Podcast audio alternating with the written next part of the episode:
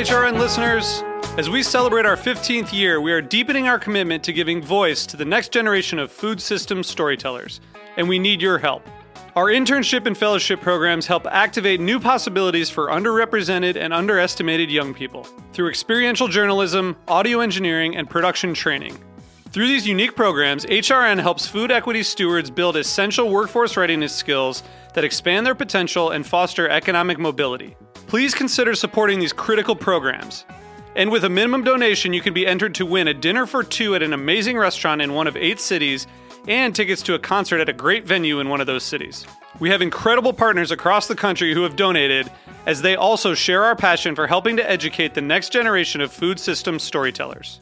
Check out heritageradionetwork.org slash 15 to donate and enter to win today. That's heritageradionetwork.org slash 15 to donate and enter to win today. And make sure you donate before March 31st. Thank you. This episode of Speaking Broadly is brought to you by Red Clay Hot Sauce. Learn more at redclayhotsauce.com.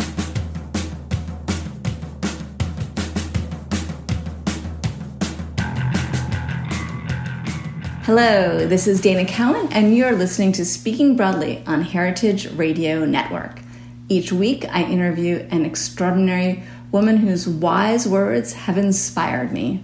And today, my guest is Alex Pemoulie. She's the director of finance at Sea Creatures in Seattle, and she is an awesome writer. We're going to talk very specifically about success and failure. It just seems like it's the right time with so many of us struggling through COVID and enduring failures that are not of our own making. It's a really interesting conversation to have about what can you control? How can you change what you might perceive to be a failure? I'm talking to Alex, who's actually incredibly successful. She's worked at Momofuku as the director of finance for seven years. She and her husband Kevin opened two really successful restaurants 30 Acres in Jersey City in 2011, and then Mean Sandwich in Seattle in 2016. And then she closed them both. Alex, welcome. Thanks. Maybe we could talk a little bit about how you define failure personally. What does that word even mean to you? I, I think I would define failure as setting a goal for yourself and not achieving that goal. I define it very personally. Not I don't think I would necessarily define it as somebody else's goal that you don't meet, but it could be if if you accepted that goal as your own personal one. When was it that you feel like you developed that first notion of God, I did not meet my own goal here. Like it seems like it was way back in college. Yeah. Well, I mean, I, I didn't really have a lot of experience with failure as a child just because I don't think I allowed myself to put myself in situations where that would happen. I was a gifted kid in the sense that I was gifted in all the ways that don't matter as an adult. Whatever. I mean, I was good at school. I was good at piano. I wasn't as good at soccer. So I quit that. I kind of did the things I knew I was good at and stuck with those so that kind of to avoid failure. So I didn't really have to face it. How do you think about that? Like, is that fine or would you roll that back and take a different approach? I can't say I would do it differently because I just don't like to look back and say I would do anything differently. But I definitely didn't like it about myself. Uh, and I think I swung the other way really hard once I kind of realized it about myself and once I faced that it was something that I was doing. I instead embraced failure and chose paths that would actually introduce me to a lot of failure on purpose. Tell me about that. Well, okay, so my first experience with failure was with with real failure was in college. I went and studied abroad um, in Paris my junior year.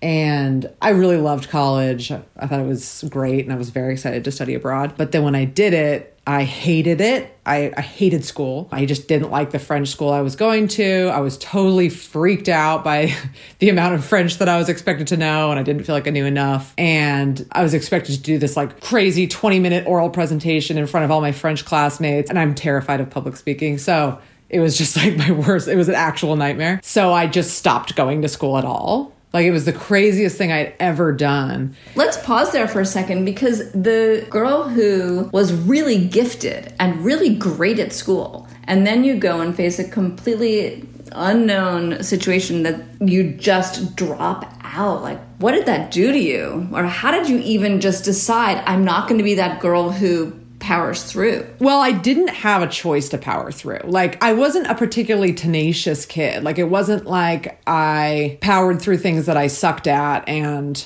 did them anyway. I just chose things I was good at and did those things really hard and really well. But I didn't fancy myself somebody who could take a bad situation and turn it around. Like I knew I wasn't going to be able to do the presentation in a way that wasn't totally humiliating to me. And I knew I wasn't going to be able to get a good grade in that class. Like I knew it was failure was inevitable. So I chose like a bigger failure it was a feeling I had never felt in my life where it was just, I'm going to give up. Like when faced with inevitable failure, I'm just going to hide. So that's what I did. I literally hid in my room in this apartment that we had rented for a while and I also I just walked around Paris a lot and I and I found a bar that I liked going to and then I asked for a job to work there because I had worked in in restaurants in high school and I knew it was some some place I felt comfortable so I applied to work there and I got that job and I just kind of left all the failure at school behind me and I just disappeared. I mean, this is before social media. Email had just kind of just started. So my school tried to email me and get a hold of me to see where I was, but I just fell off the face of the planet and really embraced that hard. I started doing a lot of drugs and drinking and I was really, really poor because my parents wouldn't pay for me, obviously, if I wasn't in school, and my school wouldn't pay for me anymore, obviously. So I had to pay with my wages from the restaurant, which I was working illegally, so I got paid very little. So I was just broke and depressed and struggling. Did you ever ask yourself that question like, does it have to be this way? I think I was so filled with shame for failing that I kind of felt almost like my misery was punishment for that. You know, like this is my new life as a failure. Guess I'll just have to live this way forever. And I was a child, you know, I was only 20 or 19 and I just didn't know. And I didn't have any support or anybody who knew me to remind me, hey, this is not the end of the world. And were you scaring yourself or were you sort of embracing the person you were becoming? Yeah, I mean, I was definitely pushing the boundaries of what was safe. So I just wasn't being safe. And I was kind of pushing what it meant to be unsafe and not take care of myself and not make the right choice. So I was sort of saying, okay, what's the wrong choice in any of these situations? I'll just do that and see where that takes me. Um, and so I did a lot of stupid stuff during that time, and definitely stuff that was really not good for me. I, I ended up getting into a, a very abusive relationship, which I was in for about a year. And it was just a black hole of darkness for a long time. And so then you came back to the States. What made yeah. you finally decide to come back to the States? Well, I ran out of money.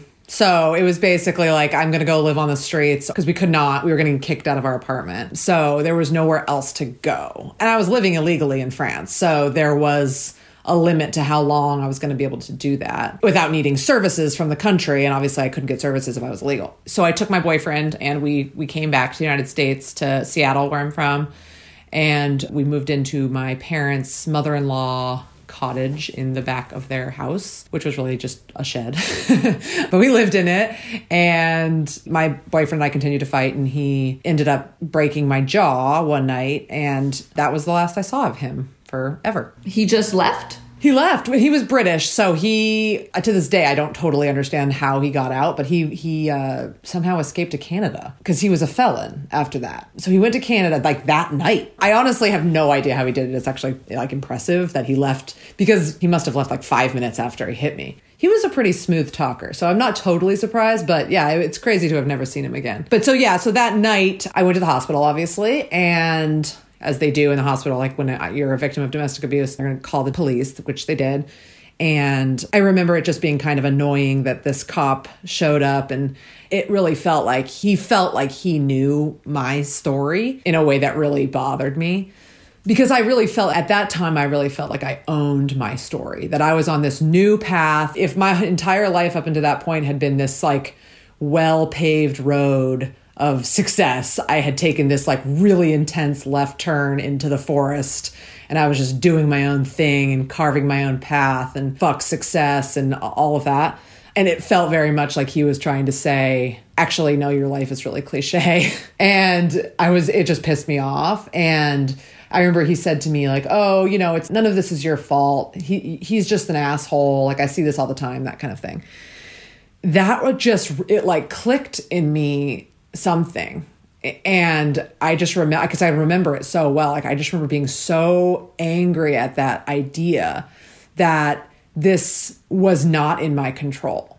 That this was something that just happens. That sometimes there are just assholes and sometimes they just hit you or sometimes mistakes just happen. And I wanted to say that isn't how I feel. Like I feel that it is my fault and that's empowering to me. Like I don't feel it in a way like, oh God, I'm such a piece of shit that I let this happen. I I more feel like, wow, I made some really fundamental mistakes. And I don't ever want to make those mistakes again. And if I hadn't made them, I wouldn't be here right now. So how can I learn from this? So you got out of the hospital. I mean, I can only imagine how difficult your relationship with your parents must have been. I mean, they must have been so worried about you when you were in France and even more worried for you when you came back. How did you deal with that relationship? Well, after I got out of the hospital, I was on a lot of drugs because they gave me really intense painkillers, Dilaudid, which in retrospect I think was a really weird choice of them to do because I was very young. I had a substance abuse problem already, which they didn't ask about. I was clearly in a not in a good emotional place for having just got been in and then gotten out of an abusive relationship. So I spent the next month afterwards really just out of my mind. I lived in my parents' living room floor because I didn't feel safe staying outside. And then college was going to get started. So they drove me in their suburban all the way from Seattle back to Chicago and left me there. And I don't mean that in a negative way. I think I'm just impressed by my parents' ability to not micromanage that situation. So yeah, I went I went back to school and I ended up figuring out a way to take a bunch of credits and I still graduated in time. So I really only went to college for 3 years. what was it like when you went back to school? Like did, did you have a hard time sort of figuring out now who am I? Like I was this mm. renegade in Paris and like that doesn't seem right. And I was this good girl growing up. And what type of ideas about yourself and your identity were you grappling with when you were going back to college? Uh, it was really hard. I think it was partially hard because I worked in a bar in Paris, so I was like very much steeped in like alcohol and bar and culture. And then I came back to college that summer. I was not even 21 yet, so I couldn't even go in a bar.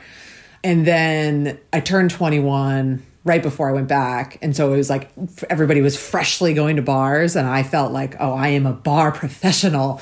Obviously, I was not at all actually that, but that's how I felt. So that was sort of funny that everybody was kind of drinking shots for the first time and everything. And I was like, oh, I prefer champagne which I'm sure was insufferable for everybody around me. So, when you were in college, did you think that the restaurant world indeed could be your place? Or like where were you heading? What were you studying? I studied international studies, but that was basically just the result of, you know, I really quickly figured out in order to graduate on time, I had to cobble together what credits I could. So it just happened to be that they all kind of fit under international studies. But I think I, I loved restaurants. I worked in this burger restaurant my entire time in high school and I absolutely loved it. It's still my favorite job I ever had. I knew I wanted to be tangential to them somehow. I toyed around with being a teacher for a while and I just hated it. But I also really liked writing. I was like, oh, this is perfect. I'll just write about food. this is great. I'll just do this. And I didn't know at all how to do that. Um, but I mean, I I I, I think I, I had enough self awareness to realize that I I needed to learn a lot more. So I moved to New York because I was dating a new guy, and I moved with him to New York after college, and I applied to all the kind of writing jobs that I could, specifically if they were food writing. And the one I landed was I worked as the assistant to Antoinette Bruno at Star Chefs. It was a really like crazy, absolutely insane year of my life. But I met a lot of like really great people that while I was there. Uh, that I'm still friends with. Like we still talk all the time, um, which is kind of crazy. Because we were all only there for a year. So that kind of that introduced me to the New York City restaurant scene. So I, I worked there for a year and I was burnt out working a million hours. And I heard uh, there was this beef between Antoinette and Dave Chang. And I forget what the, it was even about. It was some misunderstanding at some event or something. But anyway, they hated each other in a way that, like, I'm sure was totally disproportionate to whatever happened. So I was I was in a 23 year old mood, 22, 23 year old mood, and I decided to email Dave out of the blue when his his email address used to be momofuku at gmail.com. I emailed him and I said, I heard you hate my boss. I hate her too. I think I should work for you instead. Um, that's the most amazing letter I have ever heard. yeah, I, I have the email still because I'm always like, did I really write that? Yes, I did. Um, I had never met him or anything, but I, I, got the feeling where I was like, well, hey, what do I have to lose? You know? So he responded, I think, like the next day and said, well, I've actually already hired somebody for my assistant because he had he was hiring for an assistant. He said, I, hire, I just hired somebody for my assistant, but I think your email's amazing. Like we'll we'll try to figure something out. And I, and I just thought like, well, that's never going to go anywhere. But then a month later, so I actually quit Star Chefs. I moved back to Seattle. Like, oh, I guess it'll never work out. My dream of being in in in New York. And he called me about a month later and was just like, "Come back to New York. I want you to work for me. I don't know what the position is yet, but I just need you in the company." So I flew back to New York and started working there. And you came back for a, a, job that you had no idea what it was. So you were just trusting that something amazing would happen at Momofuku? Yeah, so maybe that's like a good way to describe it is just like what my experience in Paris and everything had kind of given me was this ability to take more risks without fear of what could go wrong because I knew what that felt like when it went wrong and I wasn't really that scared of it anymore. That is a powerful lesson that everyone can learn from, right? You're like your worst fear, whatever that is, usually it's something that you can come back from. I mean, maybe you can make a life-changing mistake and never return, but generally, the thing that you're most afraid of, it just bumps you onto another path, but it's not necessarily a bad thing. Right. Or, or even if it does take you on a life changing path and it changes everything, that's still then that's where you're at. And now you've learned from that. And I guess you weren't supposed to be on the first path in the first place. You know, I think it definitely swung me in, in an opposite direction where then I was just like, fuck it all. I'm going to take every risk I can because that's the only way I feel like I'm going to get where I want to go. Do you feel you've since then taken undue risk? No, I don't I don't feel like I'm like a risk risky person. I definitely think I take risks that other people are like, "Wow, I probably wouldn't have done that." It's pretty crazy.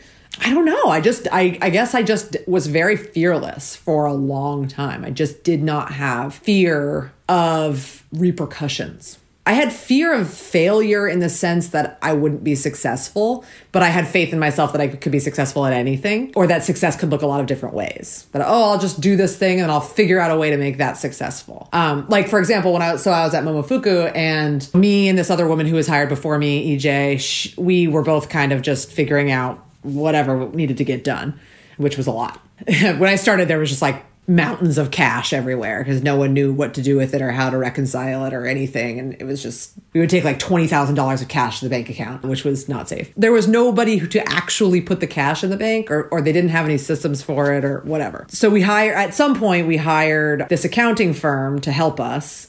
And they were sitting in a meeting. It was me, Dave, and EJ and them. They were saying, well, you guys need somebody in house who, you know, manages your money and EJ and I joke about this now because she kind of like slinked away.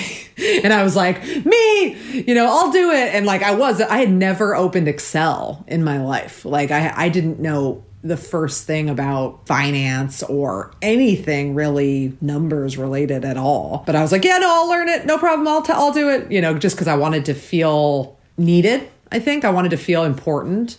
So I did it. And the rest is history. How did you figure it out?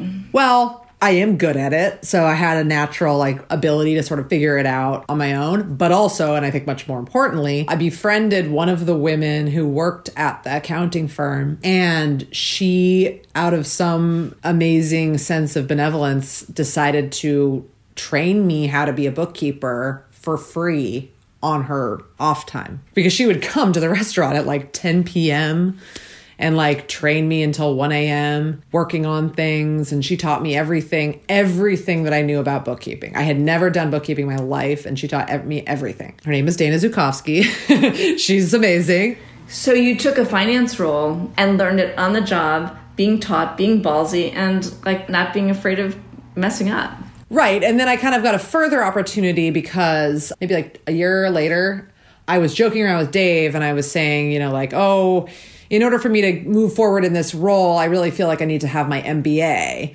And he was like, well, if you apply, I'll I'll pay for it. And I don't think he totally knew what he was saying or he was definitely joking. And I said, "Okay, are you sure I can apply anywhere?" And you'll pay for it? And he said, Well, you have to keep working. So it has to be in New York. Oh, and he also was like, I don't think you're going to get in. I don't, because that was like a classic Dave way of encouraging someone. So it was like, you you suck and you should not do this. But if you do do it, I'll pay for it. So I did. I, I took the test and I pat, I got high good scores and I, I ended up applying to NYU and got in and he paid for it.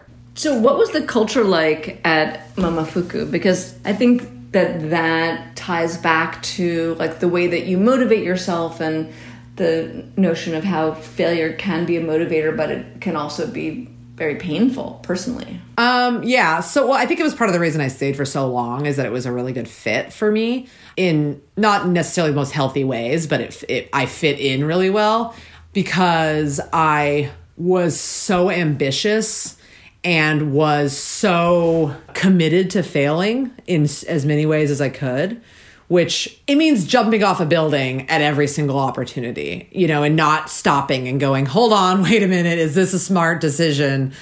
You know, this is just like, no, full steam ahead. I'm going to keep going and I'm going to try things. And if they fail, I'm going to try something else just constantly. I mean, uh, Momofuku was, when I was there, was just a series of impossible tasks that we were able to achieve. For example, like the Ko reservation system, there was no reservation system that wanted to do exactly what Dave and Drew wanted to do.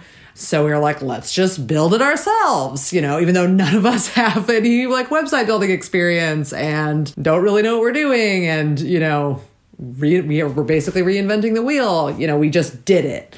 Or um, opening restaurants with absolutely no money because we didn't really have a ton of money back then. We just did it. I mean, even even the fact that I was made a director of finance when I was maybe 25 and our director of operations who ended up who was EJ who was that same woman who was hired right before me.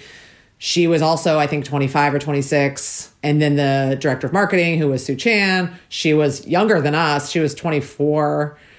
Basically, everything we did was the first time we had ever done it and we didn't have anyone mentoring us or teaching us anything. Everything we did, we had to figure out on the fly. Which is not necessarily the best way to do things. I was going to say, what do you think of that as a way to proceed? I don't know. I mean, it has its pros and its cons. Like now that I'm older and I consider myself an expert in various fields, I am like, wow, it would have been so nice back then to have somebody like me now saying, you know, hey, actually, this is the way to do things. You don't have to reinvent the wheel but it allowed us to be really innovative. Dave talks a lot about failure and the importance of it. And I was just, you know, wondering if that also had an effect on the way that you thought about failure. Because here you have a leader who's like, everything I learned, I learned from failure. If you don't fail, there's no way to succeed. Oh, yeah. Yeah, he he bore that into my head and I agreed. I took it so to heart where it was that was part of my obsession with failure was that it was risk taking and you wanted to be innovative but also I remember him saying it so much and finally it clicking where it was like you don't learn anything from succeeding. You learn nothing. It's a valueless experience. But you when you fail you learn so much. How do you feel about that in like looking back? Like do you still believe that? Yeah, I still totally believe that. And I still really value my failures a lot. I think there's another way of looking at it, which is that it makes it really difficult to revel in your successes. So I have a hard time even looking back on my life and going, well, these were my successes and these were my failures. I don't really see a lot of successes. I only see failures. How do you feel about that? It's not great. It's definitely not great for my for my mental health. That part of it I don't I don't want in my life anymore. I don't think that that's helpful to ruminate on it. I think it's great to fail. I think it's great to look at your failures and say, wow, what could I learn from that? What could I have done differently? But I don't think you're serving yourself at all by looking for failure where it doesn't actually exist. Or on the on the flip side, what you were saying is not valuing like straight up success. Sure. Yeah there is value in success. But I think it is harder to learn from success. It's cloudier and success feels good. It's hard for me to learn from lessons that make me feel good because I'm so busy saying, oh, I feel so good about this. I must have just done everything right. And that's great. I think it's hard to pinpoint what the thing is that you did right. If I were to do that, I would say, okay, I'm going to pinpoint the thing I did right. And these other things weren't the things that I did right. So even in success, I'm still going to probably look for like what I hadn't done right. Okay. And with that, we're going to take a quick break. And when we come back, we'll continue this conversation with Alex Pemoulie.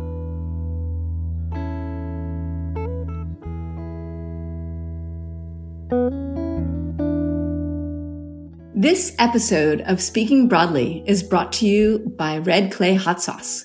Red Clay was founded by self proclaimed stubborn chef Jeff Ryan. One day, while working on a new oyster dish in Charleston, South Carolina, Jeff created his signature flavor. It's a blend of Fresno chilies, which changed the oysters without stealing the spotlight. Since then, Red Clay has expanded its line of modern southern hot sauces and added barrel aged hot honeys. Every flavor is crafted with love and cooked with culinary expertise. Every batch is balanced and flavor forward. I know because when I got my Verde hot sauce, it was literally gone in a day. A bottle used by my family at breakfast, lunch, and dinner on everything from eggs to tacos to steak. I didn't set it up that way, but somehow it was gone. Red Clay hot sauces are sustainably produced in a tiny town in South Carolina. They're crafted with just a few ingredients namely southern peppers and high quality vinegar aged in bourbon barrels. Unlike most hot sauces that boil their peppers, Red Clay cold presses theirs. This allows the natural flavors of the Fresnos, Carolina Reapers, and habaneros to shine. Red Clay sauces have won over a lot of discerning palates, not just mine, because they bring a heat that puts flavor before fire. Take a look at their collection of southern sauces and hot honeys at redclayhotsauce.com. Use the code DANA25 for 25% off your first order. Valid until August 31st, 2020.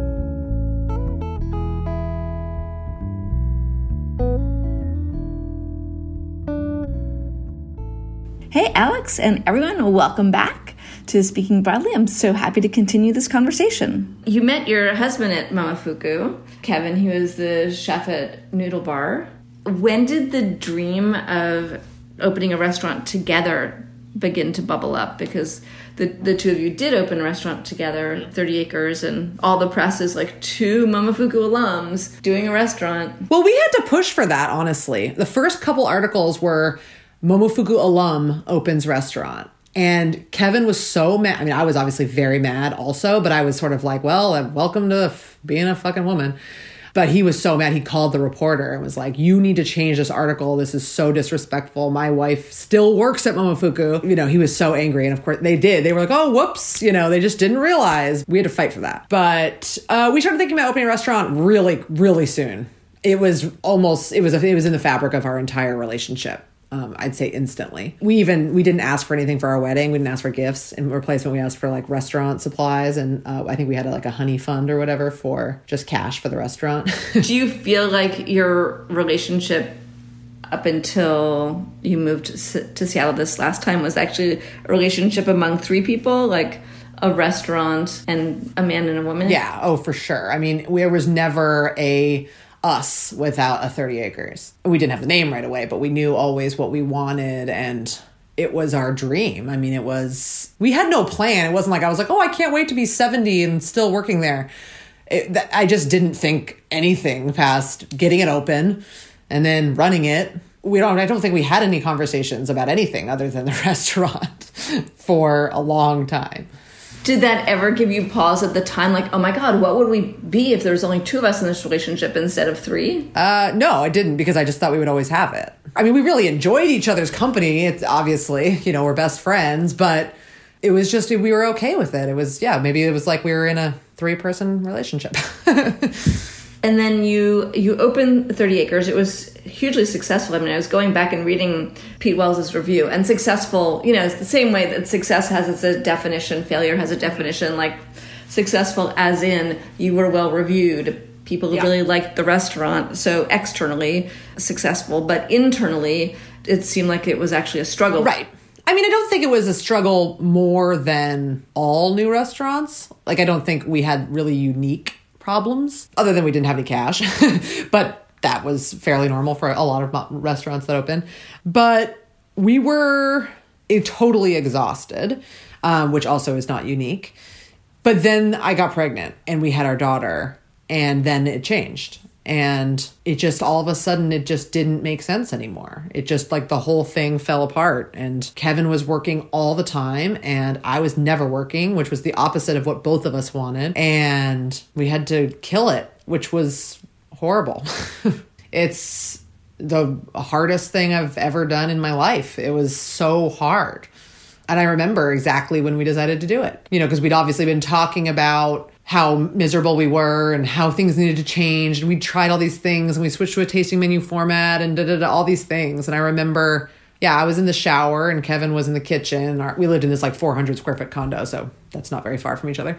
And we were yelling at each other about not not angrily, but yelling to hear each other about something about a sous chef who quit or a, or a whatever a piece of equipment that was broken or something and just being like when is this ever going to end? When are we ever going to be able to spend time together? And I, I can't I guess I can't remember which one of us said it first but it was like maybe we just should just sell it. And it was just like and whoever said it both of us felt in that moment like yeah that is obviously what we have to do.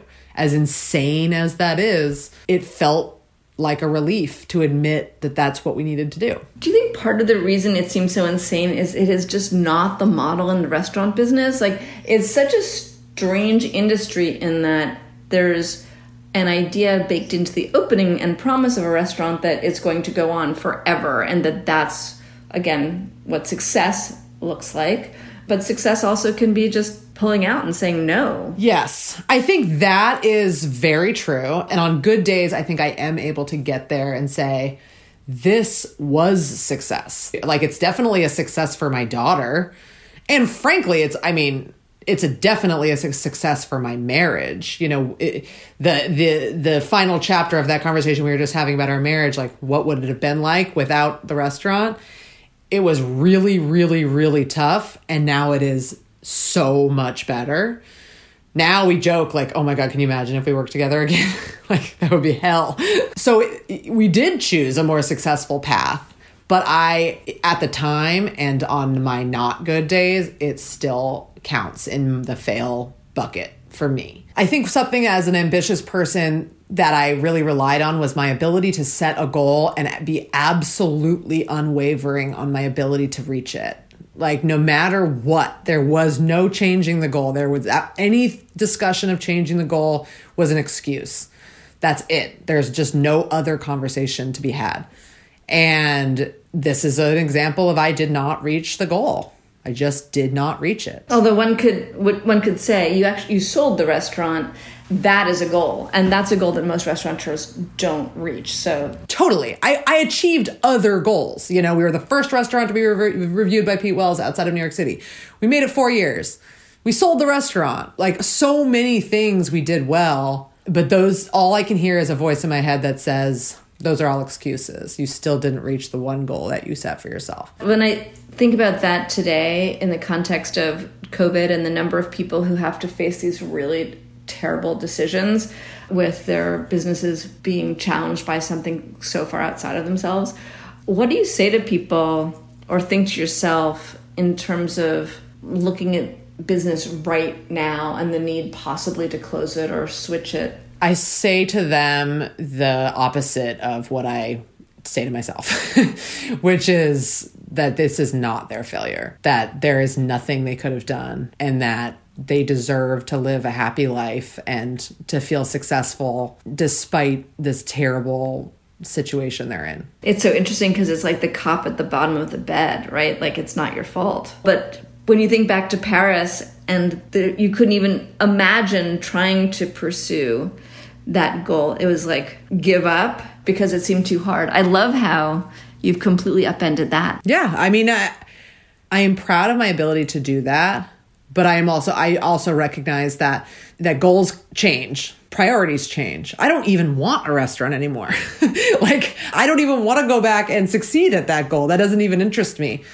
So I think the work for me is being able to figure out how to just be okay, even if I never can let go of it, of seeing it as a failure, just being okay with that. I like this notion of goals changing because I think that's really important when you're yeah. in your 20s. You're like, this is going to be my goal for my whole life.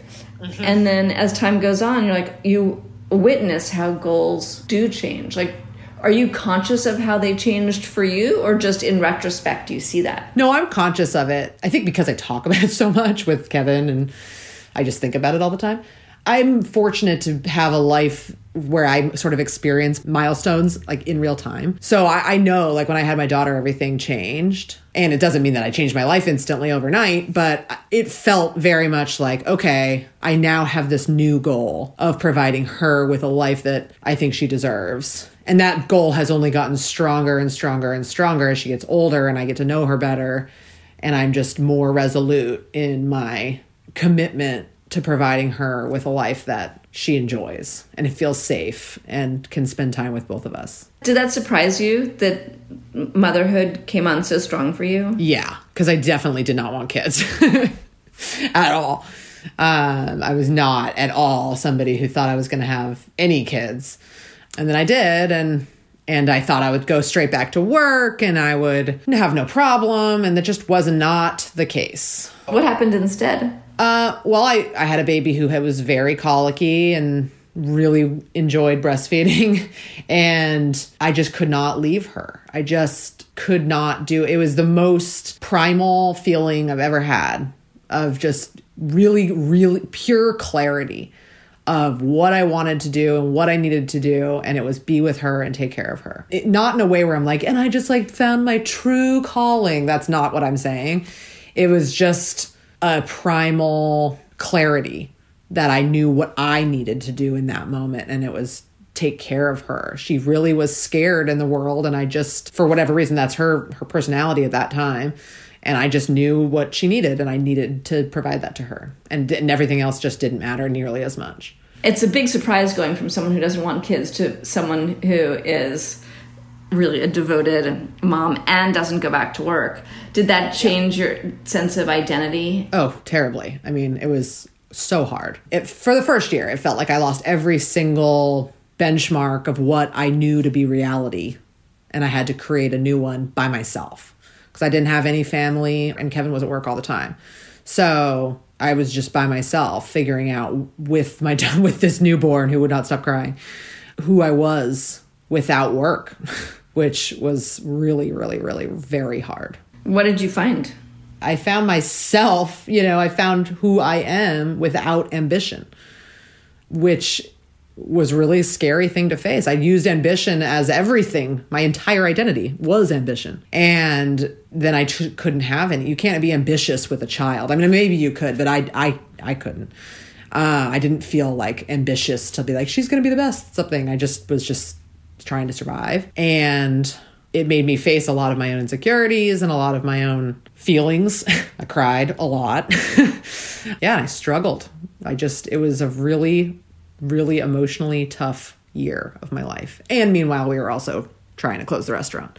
It was just incredibly hard to feel self worth when I didn't have anybody telling me I had self worth. So you you closed the restaurant and then you moved to Seattle to open a restaurant that seemed simple. Was a sandwich shop, but you encountered some of the same issues, right? What what was that like to you know move, change concepts? You're across the country. You've got your daughter. It was really it, it was really exciting. I mean, I I felt like we have this new plan. You know, it was like my classic. Okay, we failed I'm to learn from this failure. I'm to do it differently.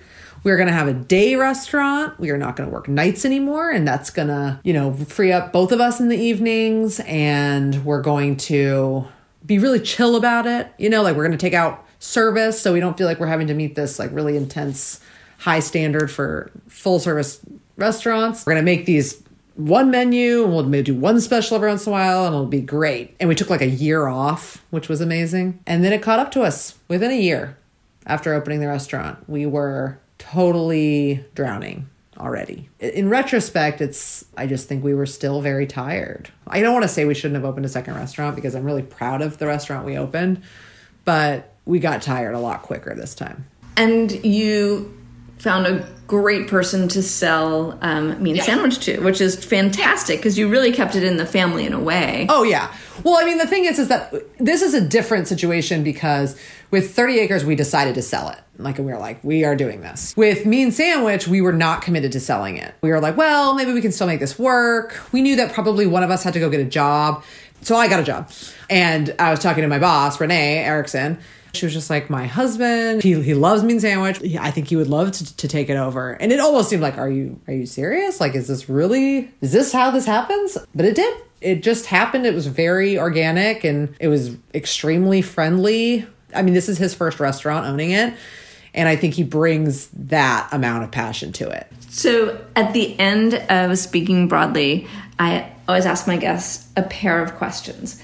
The first is Is there a product or ingredient that you think is so much better than the hype? Um, well, actually, I have two. They're both restaurant tools that I think people who don't work in restaurants don't know about, and they're great.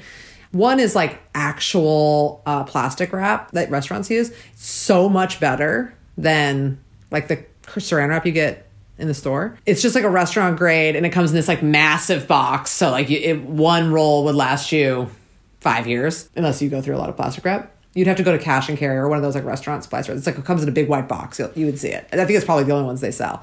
But it sticks on itself. Like it basically actually serves the function that you think it should, which is it sticks to itself. It sticks to the thing you're putting it on, and it's amazing. And then the other one is quart containers. So quart containers are like a way of life basically in the restaurant. So they're uh, I'm sure you've seen them if you've ever gotten like soup to go. I mean, they're amazing. Once you have them in your life, there's no going back because they serve every function and they are great Tupperware. And you can drink out of them, which is the most common non traditional use of a quart container. Um, you can label them. That is probably something I miss the most about being in restaurants. Just how often you had quart containers around. Some of some of them smell a little bit like onions, but you just drink your water out of them anyway and don't think about it. Yeah, those I'd say those are my two. Thank you. And is there a woman who you'd love to give a shout out to who you think more people deserve to know about? Well, in addition to Dana, Dana Zukovsky, who definitely deserves her own shout out, I would like to shout out my friend Angela Garbes. I met her like when I first moved to Seattle, so four years ago. She was the staff food writer for The Stranger, which is our like alt weekly publication here, for a while. So she is an amazing food writer.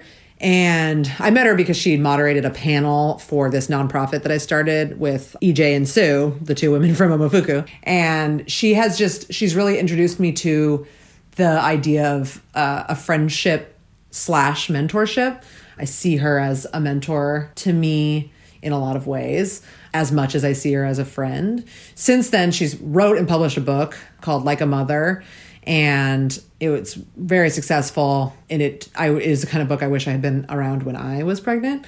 Um, it just brings a really sort of scientific and feminist and non-white approach to pregnancy and childbirth and that everything that surrounds that. It's an amazing book, and she's working on a new book right now. It's a kind of a collection of essays about the body, and I just think her her writing is so unique and I feel privileged to even read anything she writes, not to mention be her friend and get advice from her.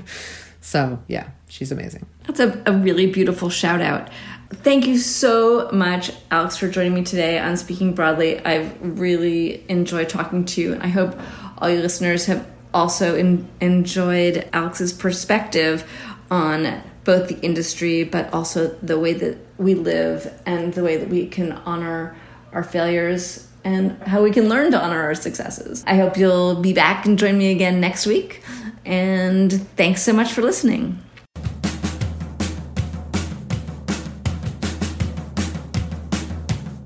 Speaking Broadly is powered by Simplecast. Thanks for listening to Heritage Radio Network, food radio supported by you. For our freshest content, subscribe to our newsletter. Enter your email at the bottom of our website, heritageradionetwork.org. Connect with us on Instagram and Twitter at heritage underscore radio. You can also find us at facebook.com slash heritage radio network. Heritage Radio Network is a nonprofit organization driving conversations to make the world a better, fairer, more delicious place. And we couldn't do it without the support from listeners like you. Want to be part of the food world's most innovative community? Subscribe to the shows you like, tell your friends, and please join the HRN family by becoming a member. Just click on the beating heart at the top right of our homepage. Thanks for listening.